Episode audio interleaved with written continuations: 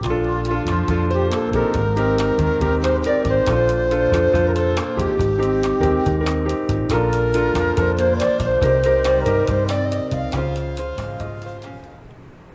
大家好，我们是兽医好想告诉您，感谢您持续的收听。让我们回到生多所，也就是前特生中心野生动物急救站的林医师的访谈。不不不刚这个就又牵扯到另外一个，就是现今存在的问题啊，就是这种就是游荡犬猫，其实对这些野生动物也是一个也是一个威胁啊。那是殊途同归啊！这这感觉这个问题有有变严重的趋势吗？因为就就以前至至少十几年前都比较少听到说什么哎什么流浪犬猫去攻击这些野生动物，但是这几年其实新闻会一直听到，就感觉好像是有有在恶化的。还是以前没有没有那个，就是没有爆出来嘛？第就对啊，林医师自己在第一线的观察呢。其实哦，我们要这样讲，因为我们其实自己本身相对也是一个研究单位啊。然后，如果就流浪犬猫这个问题来讲，我们我可以讲一个故事，其实是石虎啊。呃，因为当初在做石虎救伤的时候，其实我们常常收到的是路杀，所以每次这个议题出来的时候，大家都会觉得路杀很严重。嗯，可是。在我们的研究里面，其实我们看到路杀的时候，一个物种很不太会因为单一一个原因造成它的族群大量的减少，或是它生存范围减少，它一定还有相对其他的原因。那在我们的研究里面看起来，早期我们认为是危害鸡舍好像很严重，所以启动了危害鸡舍的补助。那路杀很严重，所以我们也去启动跟公路总局、高工局这些公路单位做合作，在一些食物可能常被撞死的地方，然后设立一些告示牌，或甚至设置围网，不要让这些动物通过。嗯。可是，在我们这年里面，我们所野放的石虎，看起来其实犬杀这一块的危害性也是蛮严重的。那只是因为它死亡的地方常常都是些人不太容易去到达的地方，所以它不容易被发现，所以才会相对呈现出来是重的，有点像是一个什么偏误之类的。这个这个可能等一下可以再请，嗯嗯，等下在后后端可以再请分享石虎的故事这样子。对，那那我这边想问一下，假设说有个民众啊，他在野外看到一个就是落单的幼小动物，那我们要如何判断在那个当下是不是要去介入救援呢？因为因为举举例来说，就是前阵子我在在路边看到一只一只幼鸟吧，感觉是刚学飞，但是就是还不太会飞，所以就就在路边。那那那时候就是有点犹豫，说，哎，到底我我我是不是要去去把它。呃，就是救起来送到鸟会之类的，但但后来我观看了一下，就发现母鸟好像在亲鸟好像在附近徘徊啦，所以后来就就再观察了一下，鸟妈妈就把把幼鸟给带走这样子，就不晓得有没有一个嗯有一个观察的方式可以去判断。其实我们在训练新人新人的时候啦，我们常常都会说，如果你住在都市里面，你如果在你家门口看到一只鸟。嗯，那是不是正常的状况？其实我都会告诉他们说，是因为鸟类本来就很容易在人为环境下筑巢。那它们出现在你家门口的时候，其实有时候只是因为它在学飞，然后因为飞得不好掉到地上，所以它没有办法马上再飞走。那这个时候千万不要贸然就把它捡起来，这个就是我们讲的那个外星人绑架小孩的事情。就很像你，你让你的小孩子是自己出去外面走，就他才刚走几步，然后跌倒的时候，都突然被人家抱走的感觉。嗯，那可是如果说看到哺乳类动物的话，这就真的需要有一点尝试的判别。哎，因为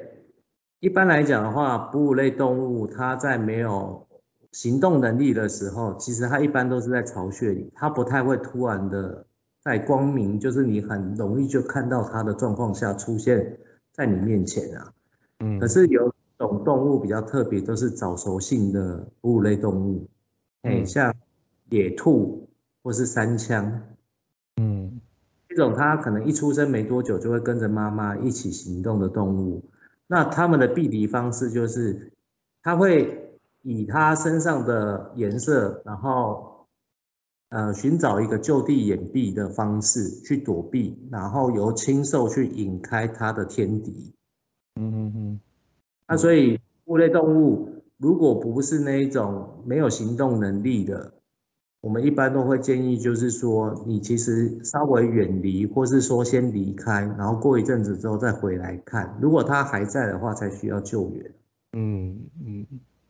可是有一些没有开眼，可能你看到它就是在四处盲目的寻找的时候，这些动物通常嗯两种状况啊，一个是亲亲兽已经遭受不幸的啊。嗯另外一个就是妈妈在移巢的过程中来不及把它移走，但是因为有人或是天敌出现的时候，妈妈就会先暂时的躲起来。嗯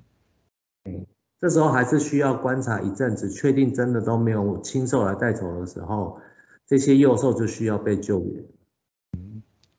嗯，所以所以在在当下应该是先观察一下动物的状况。如果说对过了一段时间真的是都没有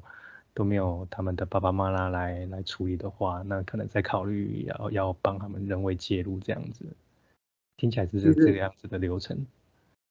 其实这个是我们建议大部分人都这样做啊。但是如果我们自己野生动物兽医师，因为看到的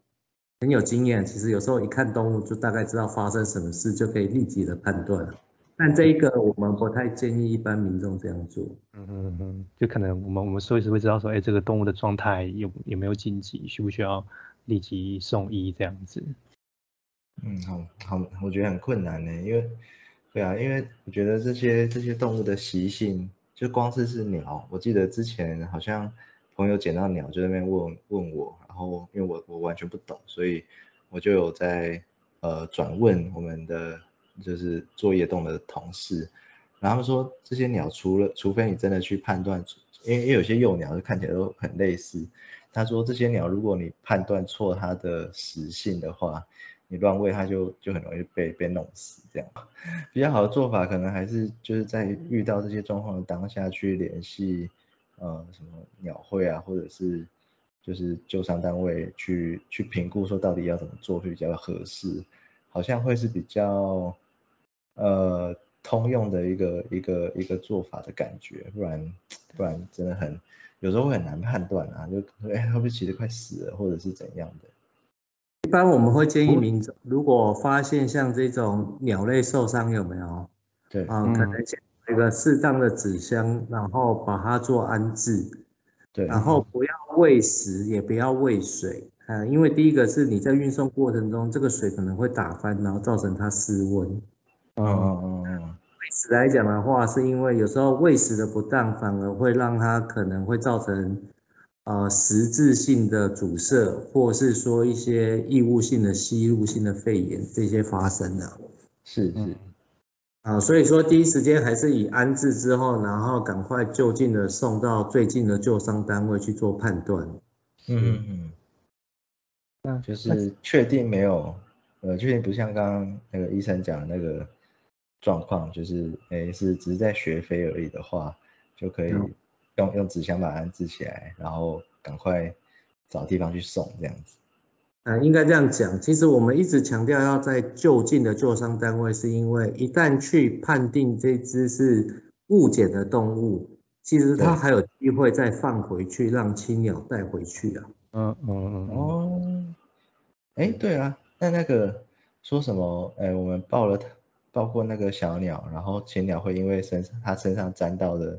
人类的味道，就把它丢掉，是真的好会有这个现象吗？好像是这好像是是一个就是一个都市传说吧都市，传说。好像好像其实不会真的这样子，对不对？应该这样讲啊，因为鸟类其实它没有像哺乳类嗅觉这么的敏感，所以它们不太会被人碰过之后就不要它的小孩嗯啊。其实我们没有看过。哦，真的，就是犬猫的那个自以为，自以为是一样的。其实就是野生动物急救急救站，它的网站上也有这些，就是如果就是碰到野生动物的一个处理方式啊，就是网网站上其实资料蛮多的，因为在在准备这个访问之前，我先上网看过一下，其实就是很蛮适合一般民众可以蛮值得去看一下的，就是如果说真的不知道该怎么办的话，可能到时候可以放到我们的的脸书上面去给大家一个参考的依据。对啊，现在的那个呃急救站还是叫做那个特生急救站的样子，好像还没有，还是叫野生动物急救站吧？对对对，好像粉砖还没有。哎，不过他就是他也没改吧，他只是负责的，就是大单位是改了这样。对啊，大单位是改了，从特生中心变成变成名字好长，记不住。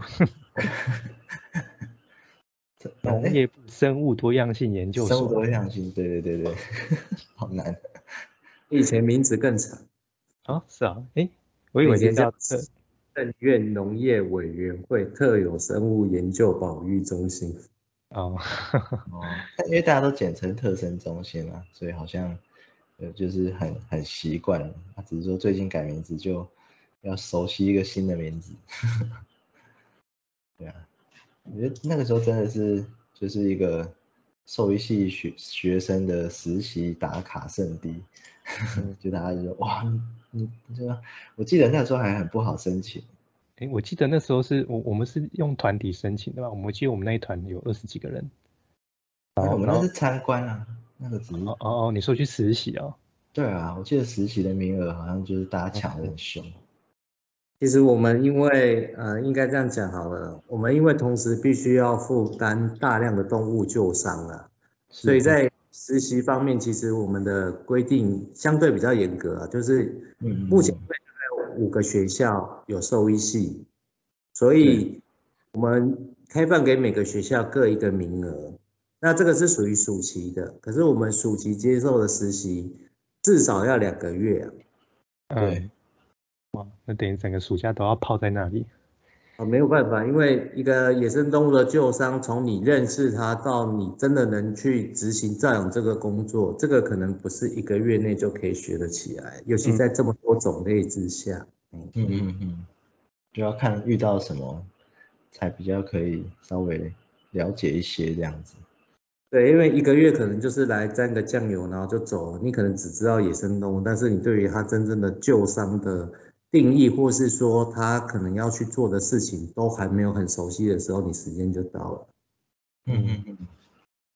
对，因为好像跟一般的那个呃动物医院的医疗不太一样，就是旧伤除了医疗跟照护之外，他们最后还会有一个野放的训练吗？对对对，我觉得这个就是差蛮多，而且时间会拉的非常非常的长。嗯，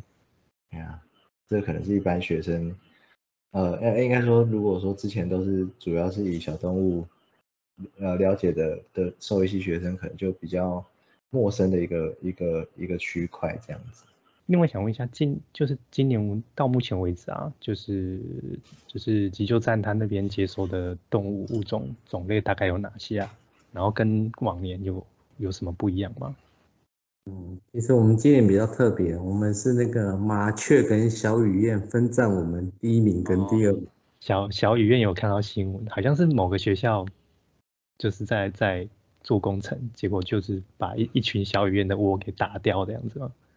嗯，对啊，这是这个是县市政府发生的事啊，那。啊，应该这样讲啊，因为有时候临近于开学期间，或是一些工程要施工的时候，刚好都是动物的繁殖季啊。那像麻雀来讲，它很常是因为要开学了，所以学校会去清理一些冷气或是礼堂的时候，很容易就把里面的那些鸟巢不小心的就用下来了。嗯嗯哦，也也对啊，因为麻雀实在是很难。就 应该说这些鸟类，你也很难很难限制说他们 要叫他们去固定哪些地方筑巢，除非真的是把所有的洞。因为我印象里蛮深刻的，就是家附近嘛，就是也是麻雀，就不知道怎么钻的，它就是钻到那种铁皮屋的缝隙里面去筑巢，就感觉他们实在是很厉害，就是只要能够能够能够筑巢的地方，都会想办法躲进去。我想问麻雀的巢，呃，要要怎么去？就应该说这些鸟的巢会有什么很明显的差异吗？嗯，应该这样讲啊，因为麻雀在外面有很多天敌，那尤其以现在来讲，啊，我们外面有一些那个外来种的八哥很多，那他们的巢可能都会筑在比较像啊号字灯下面的洞，或是树上。但是现在这些地方筑巢的麻雀很容易会被八哥去入侵，吃掉它的小孩或蛋，所以他们现在都会去找一些那种，啊，应该讲八哥挤不进去的地方，哦，比较窄的洞。对，所以它就相对的会去利用到很多的那个建筑物啊。嗯，原来如此，听起来听起来麻雀有点可怜，就是身身材比较瘦小。麻雀虽小啊，哎啊，那所以呃，那个叫什么？因为我记得麻麻雀煮的草应该主要就是像那种干干的稻草，对，捆捆在一起的那种，比较像是麻雀的巢啊。那那个很有名的那个随便鸠，就是哎，是是斑鸠吗？就是他们的巢可能就是根本就没有想要煮的意思。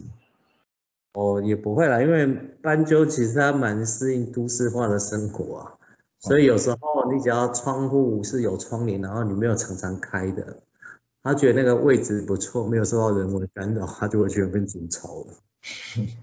它巢有煮跟没煮的没什么两样，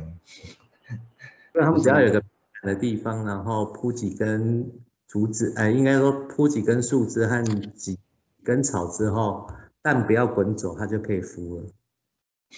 所以它的蛋比较不会受到呃什么天敌的的侵扰嘛，相对而言啊，就是相对在都市里面，其实它的天敌就比较少，因为尤其在高点的时候，其实它基本上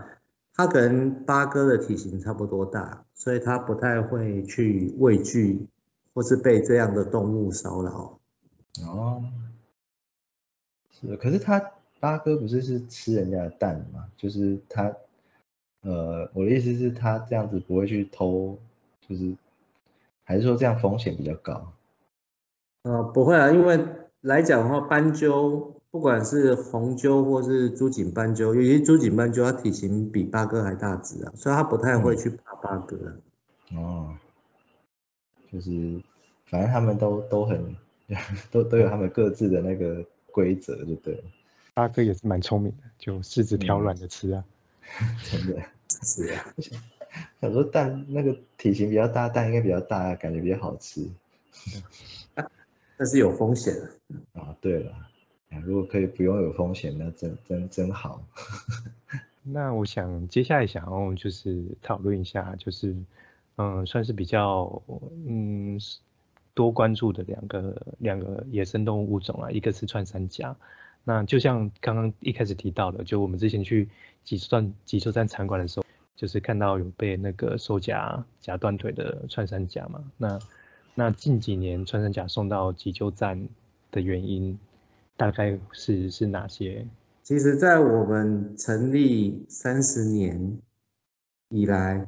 其实我们前十年的穿山甲的救伤原因分析里面呢，穿山甲它。大部分进我们急救站都是因为受伤，那这个在我们的旧伤原因分析里面都归类为创伤。嗯，那前十年的创伤里面，其实有七成的比例是因为受夹造成的。嗯，那时候也有犬攻击，但是犬攻击只有占十趴而已，一成而已。是。可是近十年来，我们救伤的动物量增加了。那我们近十年大概是我们前十年啊将近三倍的量。可是我们百分啊创伤里面大概占了我们六成。可是创伤里面有七成里面，我们看到是因为犬攻击受伤送进来的。那反而受甲的创伤比例变成是一成十趴左右，所以它刚好是反过来的。是是，这这其实就是是不是也反映出就是现在对于这些动物产生的问题啊？因为呃，前阵子我去那个剥皮寮那边有一个那有一个展览，对对对，就是就是就是就是呃呃急急救站那边其实除了旧伤单纯的旧伤之外，其实也会做这些数据的统计嘛。那的确就那边的的资料看起来，就是穿山甲因为这种这种流浪犬的的攻击的比例是慢慢在增加的啦。对啊，但但这个其实就也嗯，可能今天就就不会再再深入去去讲那么多，因为其实这个议题在很多的团体，我其实讨论蛮多的。那目前好像就是农委会，就是现在农业部其实也有有着手去做去做处理啦。那那希望是在不久的将来能够看到一些就是好的好的成果这样子。因为因为其实就就是那些资料呈现出来，其实感觉穿山甲真的是很。蛮惨的，就是它它的尾巴整个被咬咬烂这样子，那那这种状况下其实也不太可能说经过一些医疗之后再野放，其实好像蛮大一部分都会是都会是以人道的方式去做处理这样子。如果单看穿山甲的数量，其实台湾是一个蛮可贵的地方，就是全世界的穿山甲数量都在减少，只有台湾是近几年一直持续稳定的有在增长的地区啊。那那但是看到他们旧伤进来的原因，你也会觉得我们其实野外环境也不断的在恶化，所以才会有这么多穿山甲被狗攻击进来。嗯嗯嗯，对啊，就就感觉台湾的穿山甲好像还蛮有名，我记得之前好像是哪里啊？对，我忘了是捷克还是哪边的的动物园，就是我们有送穿山甲过去这样子。对，是捷克动物园没有错，算是台湾。能蛮蛮骄傲的物种，就是真的是要好好的保护他们的生活。那另外就是石虎的的问题，因为石虎也是另外一个比较容易受到注目的的物种。那急救站应该也也也有蛮多就是照顾石虎的的经验。那想问一下，一只石虎如果说受伤，经过你们处理之后，后续要怎么判断说它有没有办法？呃，回归就是野放这样子，是不是有一个评估的标准？其实我们的野生动物整个不是只有石虎哦，我们的救伤医疗里面，其实我们定义的很清楚啊。动物来受伤进来之后，我们不是只有把它医好啊，我们除了照养之外，我们还要做对它做嗯野放训练。那野放训练的原因是希望说，它回归到野外的时候。能拥有一个比较好的体能或是生活技能，能去应付外面的生活环境啊。所以，我们不是单单只有把动物医好之后就把它放掉，因为像我们人也一样，我们可能在病房躺太久之后，我们的肌肉会萎缩，所以我们相对的还是要做一些复健。嗯，那在石虎来讲的话，会比较特别哈，因为石虎进来的原因有很多。有些可能是中兽夹，有些可能是被车撞，那有些可能是被捡到的小石虎。那每一种状态进来的，它的评估标准会不一样。可是最基本的，它出去的原则都是要啊，第一个是四肢健全，然后啊能够辨识天敌。所谓辨识天敌，就是要怕人怕狗，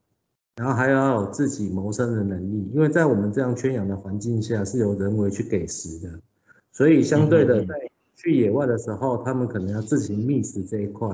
我们在这边都会做训练。那都达成之后，我们才会让他们去。嗯，因为我我在那个就是自然保育季刊上面有看到一个案例，就是一直叫大山的石虎，就它它蛮特别的，因为因为刚刚有提到说，就是基本上是四肢健全的石虎才野放，但是。但是大山的话，它因因为缺了一只脚嘛，但是它后来还是有野放这样子。那想请李医师分享一下这个石虎的故事。大山确实是一只比较特别的石虎啊，因为在我们早期的认定里面是认为，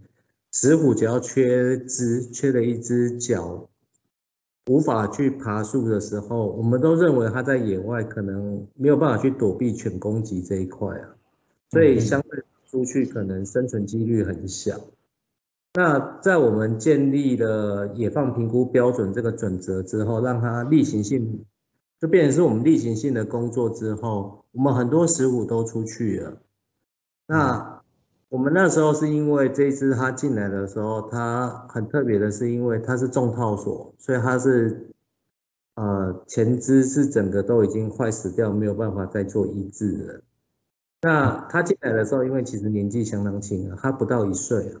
嗯，那如果以我们的判定呢，其实像这样的石虎，如果以人为饲养之下，它可能可以被我们圈养十五年。可是这十五年，它就是必须都要关在笼子里面。嗯，听起来是蛮蛮蛮可怜的，就是嗯，野生都关在笼子里，就以它的习性来说，它应该是要在在野外生活奔跑的，对啊，所以嗯。所以这个这个应该也是当初你们纳入野放的一个考量点吧，就是以大三的这个状态来说，其实大三是我们那时候想要去实验说，